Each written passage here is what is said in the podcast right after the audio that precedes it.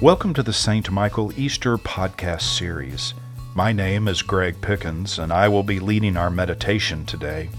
Our theme this Easter is Come, Follow Me. Jesus calls us to follow, and together we turn that call into acts of love. May your Easter season be filled with the love of Christ.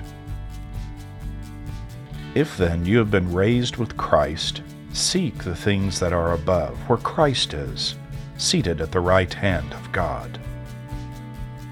A reading from 1 Thessalonians chapter 2 verses 1 through 12. You yourselves know, brothers and sisters, that our coming to you was not in vain. But though we had already suffered and been shamefully treated at Philippi, as you know, we had courage in our God to declare to you the gospel of God in spite of great opposition. As you know, and as God is our witness, we never came with words of flattery or with a pretext for greed, nor did we seek praise from mortals, whether from you or from others, though we might have made demands as apostles of Christ. But we were gentle among you like a nurse tenderly caring for her own children. So deeply do we care for you that we are determined to share with you not only the gospel of God, but also our own selves, because you have become very dear to us. You remember our labor and toil, brothers and sisters. We worked night and day so that we might not burden any of you while we proclaim to you the gospel of God. You are witnesses and God also, how pure, upright, and blameless our conduct was toward you believers. As you know, we dealt with each one of you like a father with his children, urging and encouraging you and pleading that you should lead a life worthy of God, who calls you into his own kingdom and glory. Here ends the reading. The Apostle Paul sent this letter to the church in the Roman capital of Macedonia. It is clear from the letter that Paul had a lot of affection for the churches in this area.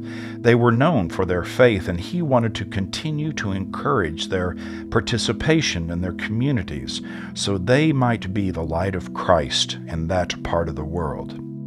Through this letter, he reminded them that his ministry was not one of ease, that a life in Christ is one of faith, hope, forgiveness, and love, of course, but also that a faithful life would have its challenges. Paul told them he labored and toiled day and night, even worked a day job so that he could teach the church about the gospel. It must have been hard for Paul to be called to serve Jesus and at the same time work for his daily bread. Paul didn't live the life of a Christian rock star where all his needs were cared for by others. He made it plain that he worked right alongside the people of his church. These words remind us that when we follow Jesus, some elements of life certainly get easier.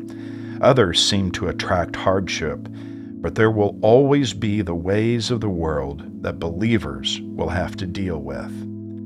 Our schedules, they're full. We have the opportunity to spend our time in a hundred different ways rather than to tend to our spiritual life and that of our family.